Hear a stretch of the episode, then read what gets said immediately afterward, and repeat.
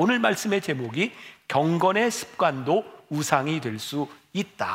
자, 이게 굉장히 좀 헷갈리는 문제예요. 두 주 전부터 우리 경건한 습관을 가져야 합니다. 지금 이 이야기를 하고 있는데 이 습관이 우상이 될 수 있다. 제가 이 설교 준비를 해놓고 매일 아침마다 말씀을 묵상하고 준비하는 가운데 제가 봐도 오늘 설교가 말이 안 돼요. 말이 안 된다니까요. 오늘은 여러분들 말이 안 되는 설교를 들으셔야 돼요. 자, 그러니까 어디에서 말이 안 되는지. 그런데 계속 말씀을 묵상하다 보니까 말이 안 되는데 말이 돼요. 아주 흥미를 가지라고 얘기하는데 전혀 흥미롭지 않으세요?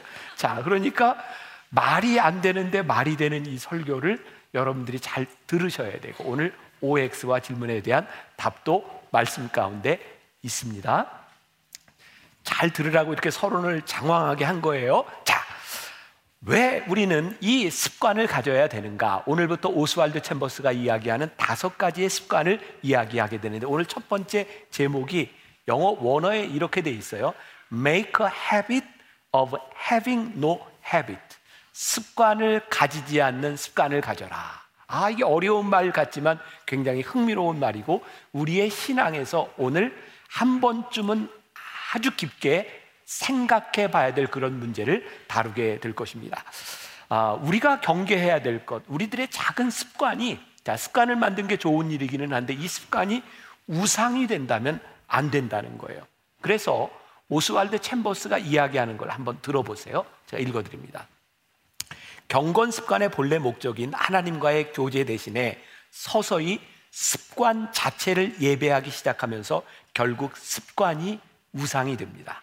이때 하늘 아버지께서 얼마나 분노하실지 주의하십시오. 하나님, 지금은 기도하고 있으니까 주님의 말씀에 순종할 수 없어요. 이 시간은 하나님을 위한 정한 시간이랍니다. 라고 말할 때 하나님이 분노하실 수도 있다. 자, 기도가 얼마나 경건한 일입니까? 그리고 신앙생활은 우리들이 한 번쯤은 그런 결심을 해보지 않았겠습니까? 아, 내가 기도하는 습관을 가져야 되겠다. 경건한 일입니다. 그런데 기도하는 습관을 가지는 것 때문에 우리들이 하나님과 함께하는 것이 아니라 단순히 경건의 습관을 행하고 있을 수 있다는 거예요. 말이 안 돼요, 돼요. 기도하는 습관 때문에 사실은 우리들이 하나님과 함께하지 않을 수도 있다. 자, 오늘 이런 문제들을 좀 풀어 가려고 하는 거예요. 자, 뭐 이런 예를 들 수 있겠죠. 아, 요즘 아침에 일찍 일어나는 습관 만들기 이런 게 유행을 합니다. 자, 아침에 일찍 일어나자 습관을 만들자. 중요한 것은 아침에 일찍 일어나는 습관이 아니라 아침에 일찍 일어나서 무엇을 하느냐겠죠. 그런데 만일 우리들이 습관에만 집중한다면 이것은 우상숭배, 이제 신앙과 이제 연결을 시킬 거예요. 우리들이 습관을 가지는 것에 본질적인 목적을 상실하면 그것은 진짜 습관, 겉모양 우상숭배가 될 수 있다는 거죠. 벌써 2년 전이네요. 제가 쓴 책 중에 텅 빈 경건이라는 책이 있습니다. 혹시 보셨나요? 아, 제가 쓴 책 중에 제일 괜찮은 책이 이 책입니다. 텅 빈 경건. 하나님의 숨결이 나오기 전까지. 이게 제일 좋은 책이었어요. 지금은 하나님의 숨결이 제일 좋은 책이에요. 자, 이 책에서 제가 이런 글을 좀 썼어요. 규칙을 아무리 많이 만들어도 그 규칙이 사람을 선하게 만들지는 못합니다. 그래서 법을 만들고 법으로 규제하려는 방법이 때로는 삶을 더 고달프게 만들기도 합니다. 우리가 왜 경건한 습관을 가져야 될까요? 잘못하면 경건한 습관을 갖는 것 때문에 우리들이 고달파질 수 있어요. 예수님은 그 당시에 율법학자들을 통해 율법을 열심히 지키는 그 사람들을 향해 이 회칠한 무덤과 같은 자들아, 이 위선자들아 라고 말을 했어요. 왜냐하면 그들이 규칙을 숭배하는 사람이 되었기 때문이죠. 그래서 이 부분은 우리들이 신앙생활을 하는데 늘 주의하지 않으면 우리들이 경계하지 않으면 우리도 이런 습관을 숭배하는 사람이 될 수 있다는 것을 놓치면 안 되는 거예요. 제가 텅빈 경건이라는 책에서 이런 예를 하나 들었던 적이 있어요. 어떤 교회에서 있었던 일입니다. 목사님이 교회에 새로 부임을 하게 되었는데 새벽 예배를 인도하는데 이 교회에 이해할 수 없는 일이 있는 거예요. 뭐냐면 이 교회는 새벽 예배를 인도할 때 찬양을 부르는데 늘 반주자가 정한 찬양만을 부르는 거예요.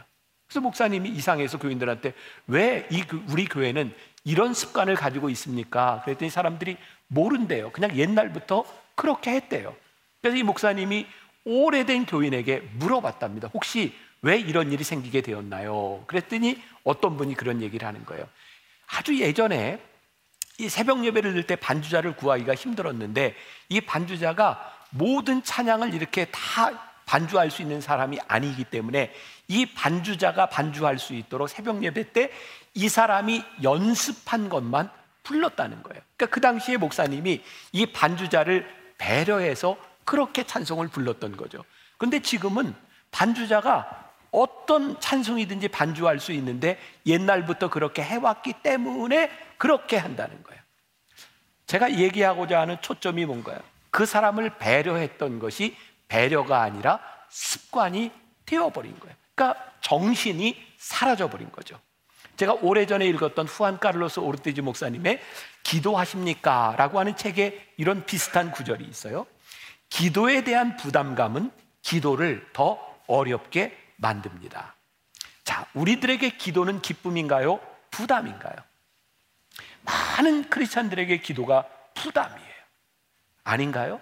아, 내가 신앙생활 하는데 기도해야지. 기도의 습관을 만들어야지. 그렇게 우리들이 기도에 대한 부담감을 가지면 가질수록 기도가 점점 어려워져요. 제가 말이 안 되는데 말이 된다고 하는 얘기가 어떤 의미냐면 그럼에도 불구하고 우리들이 기도의 습관을 가져야 돼요. 어떤 단계에 이를 때까지 그 습관이 더 이상 습관이 되지 않을 때까지 하나님과의 올바른 관계 속에 들어가는 습관이 될 때까지 이 습관을 제대로 가지지 못한다면 내가 기도에 대한 부담감을 가지는 것은 습관을 가져야 되겠다는 것은 영원히 우리들에게 부담감으로 남을 수밖에 없어요. 그러니까 우리들의 결심, 새로운 습관들이 우리들에게 습관을 숭배하는 것이 아니라 어떻게 경건한 좋은 습관으로 만들 수 있을까? 자, 다시 이야기하지만 참 어려운 이야기인데 우리의 신앙에 한 번쯤은 깊이 생각하고 넘어가야 될 내용인 거예요. 누가복음 10장에 보면 우리가 잘 아는 선한 사마리아인의 비유가 나와 있어요. 자, 무슨 내용인지 알죠? 강도 만난 사람이 있었어요. 근데 그 강도 만난 사람을 제사장도 보고 그냥 지나가고 레위인도 그냥 보고 지나갔어요. 그런데 사마리아 사람이 그 사람을 잘 돌봐줬죠.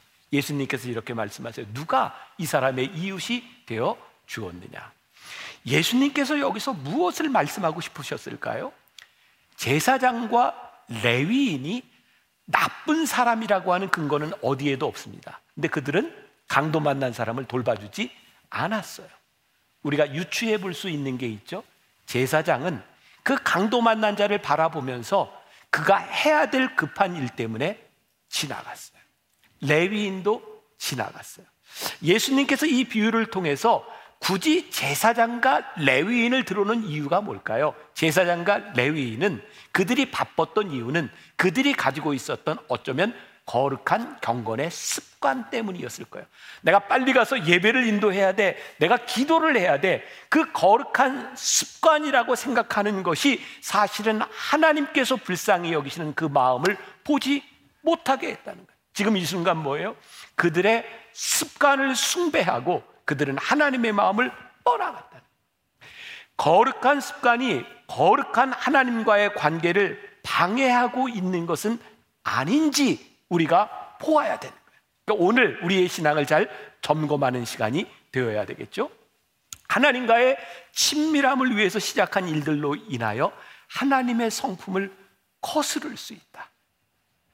자, 올해 들어서 우리는 2023년 아, 하나님의 숨결로 우리들이 묵상을 하자. 예를 들면 그래. 아, 이제 묵상을 하려고 딱 하는데 어, 내가 그냥 이 시간을 내가 정해놓은 시간을 놓쳤어. 확 짜증이 나. 나는 이렇게밖에 안 되는 존재인가? 막 화가 나. 또 이런 예도 들을 수 있겠죠. 아, 내가 요 맞춰놓은 요 시간에 내가 거룩한 습관을 이렇게 가져야지라고 했는데 애가 울어. 화가 나. 내 습관을 방해하는 이 아이. 하나님이 그걸 기뻐하실까?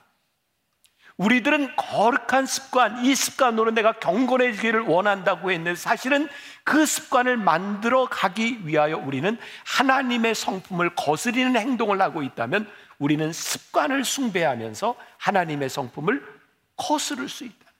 자, 거룩한 습관이 악은 아닌데 이 거룩한 습관의 노예가 되면 그것이 얼마나 무서운 일인지 모른다는 거예요. 그러니까 우리들의 신앙에 이것을 한 번쯤은 점검하고 가야 되는데 자 오늘 본문 속으로 들어갑니다. 베드로후서 1장 5절부터 7절까지 말씀.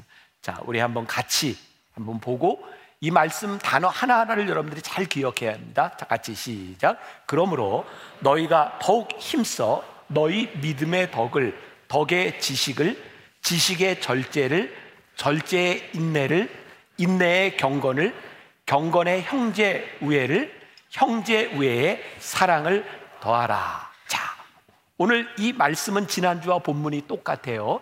기억하시죠? 제가 그렇게 얘기했습니다. 자, 이제 지난주에는 서론 부분이었고 오늘 본문을 다룰 겁니다. 기억하세요?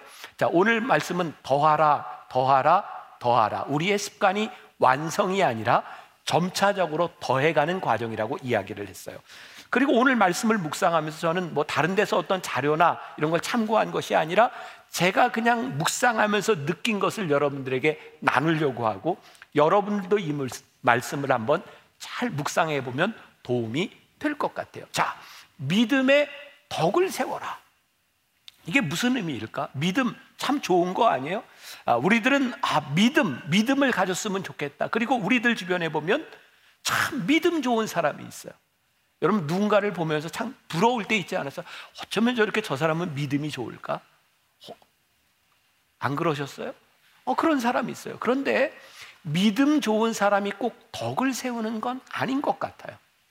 그러니까 믿음이 있는 것 때문에 하나님의 성품을 거스를 수 있다는 거예요. 그런 생각 해보셨어요? 저에게 딱 떠오르는 게 있었어요. 제가 26살 때 목사 안수를 받고 군목을 갔는데 저희 군의 지휘관이 지금은 그때 연대장, 사단장 다 아, 이렇게 목사님이 됐어요. 믿음이 굉장히 좋은 분이에요. 아무튼 그 군에서 유명한 믿음 좋은 분이에요. 근데 저에게 생각나는 건 그 지휘관 중에 한 분이 예배를 잘 드리고 나서 아무튼 이렇게 식사도 하고 이렇게 얘기를 하는데 부하들 중에 조금 마음에 안 드는 사람이 있으면 그냥 나오는 말이 닭대가리예요. 어, 군대에서 많이 쓰는 말이 닭, 이 닭대가리야. 닭대가리는 이게 뭐야 머리가 잘 안 돌아간다 이런 의미거든요. 근데 그렇게 믿음 좋은 분이 그 믿음으로 살아가면서 닭대가리야. 이 닭대가리 얘기를 하는데 턱스럽지 않은 거예요. 내 믿음이 이만큼 되고 내 믿음의 기준에 의하면 너희는 못 미쳐. 그래서 이 닭대가리라고 하는 표현을 쓰는데 아, 이건 아닌 것 같다. 믿음 좋은 그 사람의 행동으로 인하여 우리의 얼굴이 화끈거려요. 아, 믿음이 좋은 것에 플러스 덕을 세우지 않으면 안 되겠구나. 그러니까 여러분들이 기억해야 될 것이 있는 거예요. 우리들이 믿음으로 살아가는 것은 참 좋은 일인데 이 믿음에 덕을 세우지 않으면 하나님의 성품을 거스를 수 있는 거예요. 동의하세요? 네, 그래서 믿음에 덕을 세워라. 그런데 이 베드로서 기자는 또 뭐라고 얘기하냐면 이 덕에 지식을 갖추라고 얘기하는 거예요. 이게 무슨 의미일까? 내가 믿음의 덕을 더했는데 거기에 지식을 더하라고 하는 의미는 저는 이렇게 해석을 했어요. 덕을 베푸는 사람들이 참 덕스럽게 좋기는 한데 그 사람에게 올바른 지식이 없으면 이 덕으로 인하여 곤욕을 치를 때가 많이 있어요. 여러분들 주변에도 그런 사람이 있지 않나요? 어, 저 사람은 믿음도 있고 덕이 있는데 덕을 베풀다 보니까 다른 사람한테 피해를 줘. 이 사람은 너무 덕이 많아서 막 빚을 내 가지고 남을 도와줘. 가족들이 이 사람 때문에 힘들어. 우리 주변에 너무 덕스러워서 힘든 사람들이 있어요. 그래서 내가 지금 이 덕을 베푸는 것이 올바른 것인지 지식을 가지고 우리들이 보아야 되는 거예요. 그러니까 믿음은 맹목적인 것이 아니에요. 믿음의 덕을 덕에 아, 좀 장단을 좀 맞춰 주시면 안 될까요? 자, 믿음의 덕에 지식을 아 이렇게 좀 해주세요. 네, 일곱 번이나 더 해야 돼요. 자, 연습. 믿음의 덕의 지식을. 자, 2021년도에 큰 사건 중에 하나였죠.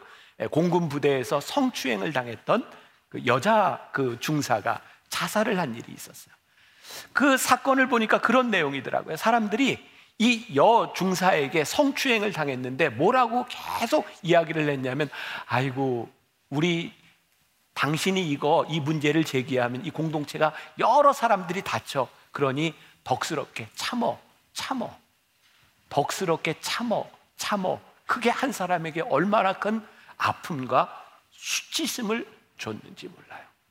그러니까 우리들이 믿음으로 덕을 세운다고 할 때 우리의 덕이 올바른 지식 안에서 세워지지 않으면 이 지식이 이 덕이 올바르지 않을 수 있다. 그러니까 믿음의 덕을 덕에 지식을 세워라. 그런데 그 다음에 뭐라고 얘기했냐면 이 지식에 절제를 더하라. 아, 자, 믿음의 덕에 지식에 절제를 자, 그래서 이 말씀을 또 묵상해 봤어요. 야, 이 지식에 절제를 더하라고 하는 것은 무슨 의미일까? 생각해 보니까 지식이 필요하기는 한데 이 지식이 절제되지 아니하고 나 스스로 내가 가지고 있는 이 지식에 대하여 절제되지 못한 자기 확신을 가지기 시작하면 어떤 일이 일어나는가? 오만과 편견으로 나타나요. 그러니까 우리들이 하나님 앞에 믿음을 가지고 덕을 세우고 지식을 가지고 행할 때 우리의 지식이 하나님 앞에서 온전하지 않습니다라는 것을 인정하지 않으면 우리는 지극히 오만한 사람과 편견을 가진 사람이 될 수 있다는 것을 우리들이 기억해야 돼요.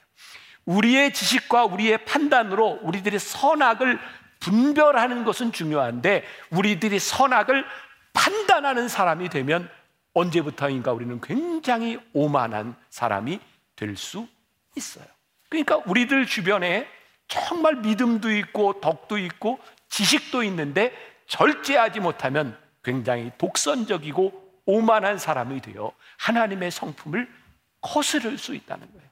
여기까지 잘 따라오셨어요?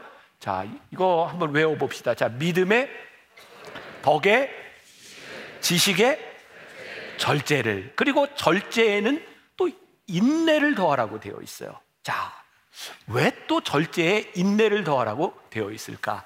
NIV 영어 성경에 보니까 이 절제를 self control이라고 되어 있어요. 그러니까 절제한다고 하는 것은 자기를 이렇게 통제하는 거예요.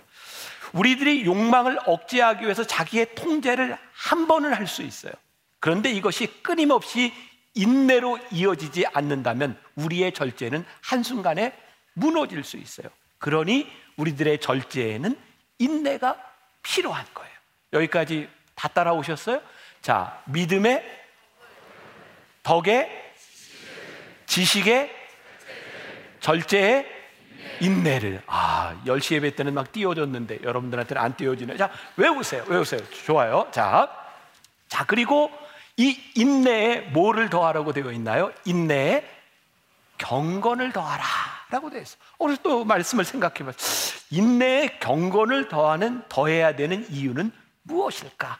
경건에 대한 의미를 우리들이 분명히 알아야 이 말씀이 우리들에게 무엇을 이야기하는지 알 수 있어요. 자, 하나님의 숨결 제가 초반에 어, 이렇게 말씀을 전할 때 그런 이야기를 했어요. 그리스도로 충만한 사람이 내리는 결정은 절대로 잘못되지 않습니다. 그리스도로 충만한 사람이 내리는 결정. 우리들의 삶에는 늘 선택의 순간들이 있어요. 우리는 무언가를 결정해야 돼요. 자, 그런데 우리들이 인내하고, 자, 우리들이 절제하는 것을 인내로 잘 이어가는 것이 굉장히 중요한데, 여기에 경건이 더하지 않는다면 왜 잘못될 수 있는가? 우리는 인내하는데 스스로 인내하면서 자기를 고행하는 것처럼 인내하는 사람이 있어요. 자기를 쳐서 절제하는 것은 좋은데 그것으로 인하여 하나님이 나타나지 않아요. 그래서 이 경건이라고 하는 말이 무슨 의미일까 또 생각을 해보게 되었어요. 여러분들의 머릿속에 어떤 사람이 경건한 사람일까요? 그건 여러분들에게 다 다를 수 있지만 저는 그런 생각이 들었어요. 아, 저 사람이 진짜 경건하구나 라고 느껴지는 사람은 어떤 사람이냐면 참 겸손한 사람이에요. 어, 진짜 겸손하고 경건하구나. 그런데 문제는요, 경건한데 겸손한데 어, 늘 어, 저는요 그런 자격이 없는 사람이에요. 어, 저는 아우 저는 거, 그 자리에 못 가요. 굉장히 겸손하거든요. 그런데 묘하게 그 겸손함 가운데 아 이게 뭔가 아닌 것 같은 사람이 있어요. 겸손한 척처럼 보이는 사람 있죠. 근데 그 모습이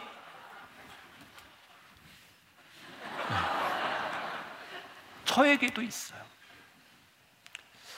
어떤 모임에 가든지 어, 제가 목사로서 아, 겸손하게 아, 저는요 그런 사람이 아니에요. 아우, 아우 너무 그러지 마세요. 라고 이야기했는데 그 속에서 제 안에서 어떤 생각을 하냐면 야 여러분 내가 좀 괜찮아 보이지 않을까 라는 마음이 있어요. 그래서 여기에 경건이라고 하는 것을 NIV 성경에 보니까 가들리니스라고 되어 있는데 이 말 뜻이 굉장히 중요합니다. 무슨 의미인가? 제가 사전을 찾아봤더니 영어로 이렇게 되어 있더라고요. A personal attitude toward God. 하나님께 대한 어떤 개인적인 태도인데 that result in action. 어떤 결과로 나타내느냐면 that are pleasing to him. 하나님을 기쁘시게 하는 것으로 나타나야 그것이 경건이라는.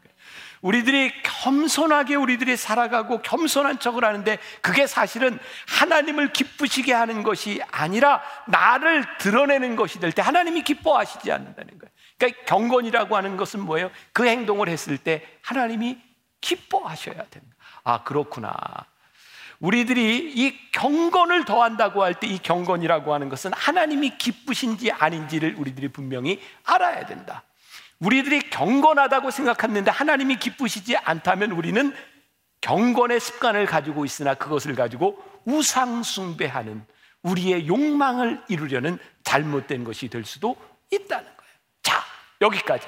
자, 믿음의 아, 저를 너무 이거 띄워주면 어떻게 해요? 자, 자, 믿음의 덕의 지식의 절제의 인내의 경건을 자 여기까지 이해가 되셨어요? 그런데 여기에다가 경건의 형제 우애를 더하라는 거예요. 야, 이건 또 무슨 의미일까? 사실 오늘 이 말씀을 준비하는데 저에게는 굉장히 많은 시간이 들었어요. 왜냐하면 이 말씀 하나하나가 어떤 의미일까를 묵상하는데 굉장히 오랜 시간이 걸렸어요. 여러분들에게 짧게 얘기하지만 이해가 잘 되지 않았거든요. 그런데 오늘 이 경건의 형제 우애를 더하라는 말이 저에게 어떻게 이해가 되었냐면, 아, 그렇구나. 우리들이 하나님을 기쁘시게 한다고 하는 이 경건이 조금만 방심하면 독선이 될 수 있겠구나. 형제 우애를 생각하지 않는 경건. 사실 우리들이 신앙생활 할 때, 아, 이건 하나님이 기뻐하시는 일이야. 하나님이 기뻐하시면 되지 뭐. 그래서 많은 신앙인들이 굉장히 독선적으로 하나님을 기쁘시게 하는 행동을 하는 것 때문에 형제 자매에게 상처를 줄 때가 있어요. 그래서 오늘 베드로서 기자가 무슨 이야기를 하냐면 그래 경건에 너희들이 형제 우애를 더해 그렇지 않으면 이 경건이 잘못될 수 있어라고 말하는 거예요. 제가 미국에서 선교학 공부를 할 때 굉장히 인상적이었던 과목이 있는데 그 과목 중에 하나가 선교사 파송, 선교 동원 뭐 이런 과목이었어요. 저에게 인상적이었던 게 뭐냐면 선교사들이 선교사로 나가는 데 있어서 자, 내가 선교사로 평생을 헌신하겠습니다. 하나님 기뻐하실까요? 안 기뻐하실까요? 나는 대단한 결심이고 하나님이 기뻐하시는 일이라고 생각하거든요. 그런데 선교사로 나가기 전에 해야 되는 과정이 있어요. 그게 뭐냐면 가족들의 동의를 얻는 거예요. 시간이 걸릴 거예요. 그런데 선교사로 나가는 것 때문에 하나님을 기쁘시게 하는 일 때문에 가정의 평화가 깨어지거나 가정이 깨어지지 않도록 선교사들에게 그 과정을 지나가라는 거예요. 아, 하나님을 기쁘시게 하는 일에 더해서 우리들이 형제 우애를 가져야 이것이 하나님이 기쁘시게 하는 일이 될 수 있다는 말씀이에요. 그래서 이 부분을 제일 잘 설명하는 게 마가복음 7장의 고르반이라는 거죠. 예수님께서 7장 11절에서 너희는 이르되 사람이 아버지에게나 어머니에게나 말하기를 내가 드려 유익하게 할 것이 고르반 꼭 하나님께 드림이 되었다고 하기만 하면 그만이라 하고 자 어떤 사람이 있었어요?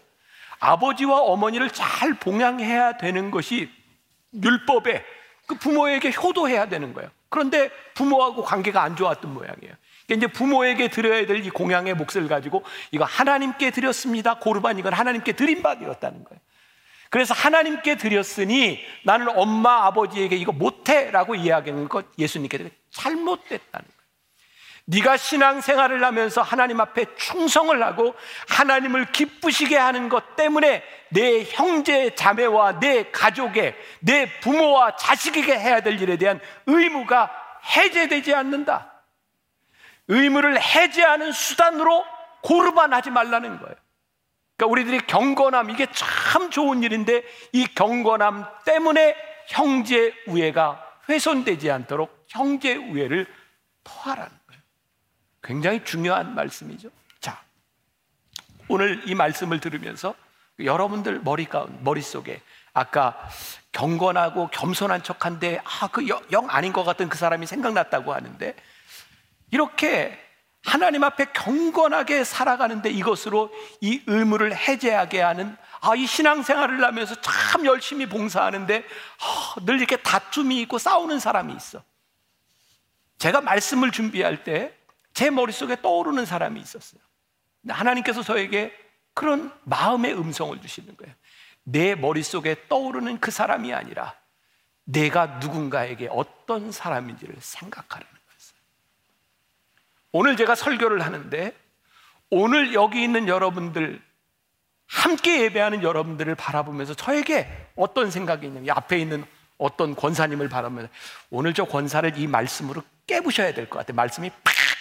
저 지금 싹 고쳐줘야 될 것 같아. 그래서 그 사람을 바라보는 마음으로 제가 설교를 하고 있다고 생각해요. 하나님이 이 설교를 기뻐하실까? 제가 아무리 열심히 준비해도 하나님 그 기뻐하실 것 같지 않은 거예요. 여러분들이 오늘 예배를 드리는데 여러분들 마음 가운데 이 예배 시간에 저놈 깨워줘야 돼 라고 생각하면서 화해하지 못한 형제 자매와 우애하지 못한 그 모습으로 예배를 드린다면 이 경건한 예배를 하나님께서 받으실까? 제가 만나교회 담임 목사가 돼서 아마 가장 열심히 오랫동안 했던 게 우리 교회 BTD 영성훈련 같아요. 23년째 제가 한 번도 빠지지 않고 영성훈련을 인도했어요. 초창기였습니다. 영성훈련을 앞에 두고 얼마 되지 않았을 때 제가 준비하는 사람들에게 이 영성훈련 다 드세요. 하지 않습니다. 그리고 두 기수를 사뒀어요. 이유는 너무 열심히 헌신하고 봉사하는 그 봉사자들이 싸우는 거였어요. 영성 훈련의 키워드가 뭐냐면 사랑입니다. 하나님의 사랑과 우리 형제 자매를 위한 사랑의 회복이 그 영성 훈련의 키워드입니다. 그런데요, 너무 잘해 보려고 서로 싸우는 거예요. 제가 인도를 할 수가 없었어요. 우리 다듭시다. 하나님의 일을 너무 열심히 해서 우리들이 싸워야 된다면 하나님이 그거 원하시지 않습니다. 지금 우리 영성훈련의 BTD가 이렇게 아름다운 모습을 가질 수 있었던 이유 가운데 하나는 우리의 열심을 하나님 앞에 내려놓았기 때문이라고 생각. 너무 좋아요 지금. 경건의 형제 우애를 더하라는. 자 여기까지. 자 믿음의 덕의 지식의 절제를, 절제의 인내를, 인내의 경건을, 경건의 형제 우애. 아이고 소리가 커졌다 했더니 다 나왔군. 네. 자 이렇게 마지막에 형제 우애의 사랑을 더하라. 하, 이 말씀을 또 묵상하게 돼서 왜 형제 우애에 사랑을 더하라고 말씀하셨을까? 그 제가 얻은 결론이 있었어요. 아 그렇구나. 이 사랑은 굉장히 중요한 사랑인데 하나님께서 우리를 향해 끝까지 참아주시고 우리를 사랑하셨던 그 사랑을 더하라는 거예요. 왜? 형제 우애가 너무 힘드니까. 다 용서해도 진짜 용서할 수 없는 사람이 있고, 내가 예배를 드리는데도 그 사람 때문에 걸리는 게 있고, 그게 너무 힘드니까 거기에 사랑을 더하라는 거야. 하나님의 사랑을 너희들이 더하지 않는다면 형제 우애가 힘들어. 그래서 그 사랑을 더하라는 거예요. 이 일곱 가지 단계가 야, 우리들이 진짜 경건함이 무엇인지 우리의 습관을 만들어가는 것이 무엇인지를 잘 설명해 주고 있는 것 같아요. 자, 여러분들이 집에 가서 한 번쯤 다시 이 말씀을 묵상하면 좋을 것 같아요. 말씀을 좀 정리해야 될 것 같아요. 자, 그러면 이 경건이 우상숭배가 되지 않고 우리들이 경건을 숭배하는 것이 않고 참 경건의 습관이 우리들에게 있었을 때 이것이 왜 유익한가? 자, 처음에 질문을 던졌던 그분에 대한 대답이 될 것 같아요. 이 경건을 우리들의 인생에 중요하게 생각해야 되는 이유가 있는 거예요. 제가 결혼 주례를 할 때면 늘 아, 신랑 신부에게 하는 이야기가 있어요. 제가 성경을 가지고 신랑 신부에게 손을 얹고 자 우리 서약합시다. 그리고 서약을 한 성경을 제가 줍니다. 거기에는 제가 사인을 내서 웨딩 커플 성경을 제가 줘요. 그리고 신랑 신부에게 이렇게 얘기합니다. 신혼여행 갈 때 이 성경책을 꼭 가져가서 가방을 풀었을 때 제일 먼저 나타나는 게 성경이 되도록 하세요. 왜 그러는가? 결혼 생활을 시작하는데 첫 번째, 우리가 누구에게 속한 존재인지를 분명히 확인해야 된다는 거예요. 하나님 앞에 우리들이 하나님께 속한 존재임을 우리들이 확인하고 거룩한 사람이 될 때 그 거룩함이 우리의 윤리와 도덕을 지켜줘요. 하나님 앞에 선 사람들이 윤리와 도덕을 지켜요. 윤리와 도덕을 지키는 사람이라야 가정을 지켜요. 우리들에게 분명한 믿음이 있는 거예요. 거룩한 습관이 우리의 윤리와 도덕을 붙잡아 줄 뿐만 아니라 이것이 우리들의 삶을 붙잡아 주기 때문에 경건한 습관을 우리들이 가지기 시작하면 이 습관이 우리를 붙잡아 주는 거예요. 그러니까 여러분들이 이 습관을 예배하고 습관을 경배하는 사람이 아니라 이 습관이 우리를 붙잡아 줄 수 있도록 우리들이 그 습관을 가져야 되는 거예요. 그래서 이게 말이 안 되는 얘기인데 말이 되는 얘기라 그랬잖아요. 제가 지금 습관을 예배하지 말라고 하면서 습관을 가지라는 거예요. 근데 이해는 되세요? 아이고, 큰일 났다. 나 열심히 했는데. 네. 베드로 전서에는 이 환란과 핍박에서부터 견디라는 얘기가 많이 나와요. 베드로 후서를 썼을 때에는 교회 안에 이단들이 많이 들어왔어요. 그래서 베드로서 기자는 이 거짓된 가르침에 대하여 너를 지킬 수 있는 것이 올바른 습관이다라고 이야기를 하고 있어요. 자, 습관 자연스럽게 우리들이 의식하지 않아도 경건함이 우리들에게서 나타날 수 있도록 만드는 거예요. 전 고등학교 때 독일어를 배웠어요. 그때 선생님이 맨날 외우라고 했던 게 der des dem den die der der die 기억나세요? 이거 외우지 않으면 독일어 못해요. 이게 변화가 심해서 제가 대학 갔을 때 신학대학에서 제가 참 힘들게 배웠던 게 히라버하고 라틴어예요. 히라버 교수님이 야 이거 변화를 외우지 않으면 너희들 헬라어 못한다. 그래서 오에세이 오메네테우시 이게 이제 변화인데요. 이게 그 선생님 표현에 의하면 툭 건들면 오에세이 오메네테우시가 나올 수 있도록 해야 헬라어를 배운다는 거였어요. 저에겐 그게 굉장히 인상적이었어요. 우리들이 무엇을 습관화해서 익힌다고 하는 것을 우리를 툭 건드렸을 때 우리들에게 나타나는 것이어야 돼요. 그것이 뭐냐면 경건의 습관이 습관을 예배하는 것이 아니라 경건이 하나님과 우리들 사이에 올바른 관계가 드러나도록 해야 되는데 이거 어렵다는 얘기잖아요. 자, 오스왈드 챔버스는 이런 얘기를 합니다. 만일 당신이 자신의 거룩을 의식한다면 이는 당신에게 부족함이 있고 하나님과 거리가 있으며 그분과 진실한 관계가 아니라는 뜻입니다.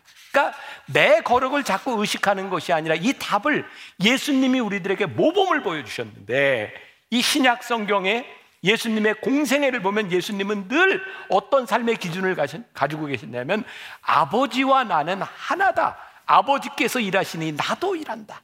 그러니까 예수님이 일하시는데 분명한 기준이 있었어요. 그건 뭐냐면 아버지의 일이라는 거예요. 우리들이 경건한 습관에 있어서 습관을 예배하는 사람이 아니라 이 경건한 습관을 가질 때, 아, 내가 아버지와 하나가 되었구나. 하나님이 기뻐하시는 일이구나. 이것을 오스알드 챔버스는 뭐라고 표현했냐면 순종이라고 표현을 했어요. 자, 제가 쓴 글을 조금 읽어드립니다. 적어도 우리에게는 그런 믿음이 있습니다. 온전히 그리스도께 순종하는 우리의 삶에 평안이 찾아옵니다. 거룩을 의식하지 않아도 그리스도와 동행하고 있는 삶이 분명하다면 올바른 습관을 가지고 살아가고 있음이 분명합니다. 굳이 우리가 의식하지 않아도 자연스럽게 행하는 습관이 될 때 우리는 더 이상 습관을 예배하지 않을 것입니다. 하나님과 올바른 관계 속으로 들어가게 될 것입니다. 제가 몇 가지 예만 나누고 오늘 말씀을 마무리합니다. 혹시 우리들이 예배를 습관화하고 있지 않은지 예배를 드리는 건 참 좋은 일인데 우리의 예배를 하나님이 기뻐하실까? 제가 되게 예배를 인도할 때 보면 되게 앞자리에 있는 분들이 되게 앞자리에 앉으세요. 되게 자기 자리가 어느 정도 있죠. 근데 이제 여러분들 가운데 그런 결심을 하는 사람이 있어요. 나는 죽어도 이 자리는 지켜. 아, 저는 그 믿음이 참 귀해요. 내가 죽어도 이 시간은 지켜. 하나님 앞에 이 시간과 이 자리는 내가 지킨다고 생각하는 거예요. 참 귀한데, 예를 들는데, 그 자리에서 내가 예배를 드리고 몇십 년을 지켜왔는데 안내하는 사람이 오늘 여기 조금 몸이 불편한 분이 있으니까 자리를 조금 옮겨주세요. 근데 나는 이 자리 죽어도 지켜. 하나님이 기뻐하실까? 우리가 지키는 것이 굉장히 하나님 앞에 중요한데 하나님이 기뻐하시지 않을 수도 있다. 그러니까 우리들의 기준이 명확히 서야 되는 거예요. 내가 지키는 이 거룩한 습관들이 참 중요하기는 하지만 지금 하나님이 내 행동을 기뻐하시지 않는다면 그거 습관을 예배하고 있는 거예요. 하나만 더 예를 들죠. 굉장히 많은데 오늘 마무리를 할 텐데 여러분들의 신앙에 좀 적용을 해보세요. 자, 기도하는 습관. 참 좋은 일이기는 한데 기도가 형식화되어 있지 않은지. 자, 제가 한 달에 한 번씩 여기서 새학의 축복을 하잖아요. 여러분 제가 새학의 축복을 할 때 맨날 다른 기도를 하든가요? 맨날 똑같은 기도 하든가? 아이고 듣지도 않았구나. 사실 가만히 생각해 보면 똑같은 기도예요. 제가 어떤 기도하는지 아세요? 하나님, 이 가정에 이 아이를 선물로 주셨는데 이 가정에 기쁨이 되게 하시고 이 아이가 지혜롭고 잘 자라서 하늘나라의 거룩한 백성이 되게 해주세요. 이 가정이 믿음의 가문이 되게 해주세요. 사실 그 기도의 내용의 범주를 벗어나지 않아요. 근데 제가 그 기도를 하기 전에 어떤 기도를 하는지 아세요? 하나님, 제가 이 기도를 할 때 이 기도가 형식이 되지 않게 진심으로 이 가정을 위해 기도하게 해주세요. 저는 똑같은 기도를 그 가정 엄마 아빠의 어깨에 손을 얹고 진심으로 기도해요. 저에게 두려움이 뭔지 아세요? 이 기도가 형식이 될까봐.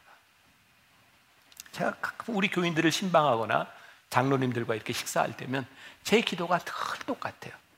저는 이런 기도, 하나님, 우리 장로님이 만나교회 기둥 같은 장로님이 되게 하시고 무엇보다 장로님의 생업과 이 가정이 믿음의 대가 끊어지지 않도록 축복해 주세요. 근데 제가 그 기도할 때 늘 어떤 기도를 먼저 하는지 아세요? 하나님, 이 기도가 진심으로 하는 기도가 되게 해 주세요. 우리들이 기도할 때 어, 사랑이 많으신 하나님, 천지 만물을 창조하신 하나님 아버지, 하나님의 은혜를 감사 이런 어, 문구를 많이 써요. 잘못된 게 아니에요. 그러나 만일 이 기도들이 언제부터인가 우리들에게 형식이 되어버려서 습관이 되어버렸다면 하나님이 그거 기뻐하시지 않으신다는 말씀이에요. 경건의 습관이 우리들에게 우상이 될 수 있어요. 여러분들의 열심으로 하는 사역이 우상이 될 수 있어요. 그래서 우리들이 생각해야 될 것, 하나님, 제가 지금 하고 있는 이 행동, 제가 하고 있는 이 기도, 이 예배, 하나님이 기뻐 받으시나요? 이 기준이 우리들에게 명확해진다면 우리들이 진짜 경건한 습관을 만들어갈 수 있지 않겠습니까? 믿음의 덕을, 덕의 지식을, 지식의 절제를, 절제의 인내를, 인내의 경건을, 경건의 형제 우애를, 형제 우애의 사랑을 도하라. 이번 주간 거룩한 습관이 세워지는 여러분들의 삶이 되시기를 주님의 이름으로 간절히 축원합니다. 우리 함께 찬양합시다. 신실하게 진실하게 이 찬양이 여러분들의 기도가 될 수 있도록 함께 찬양합시다.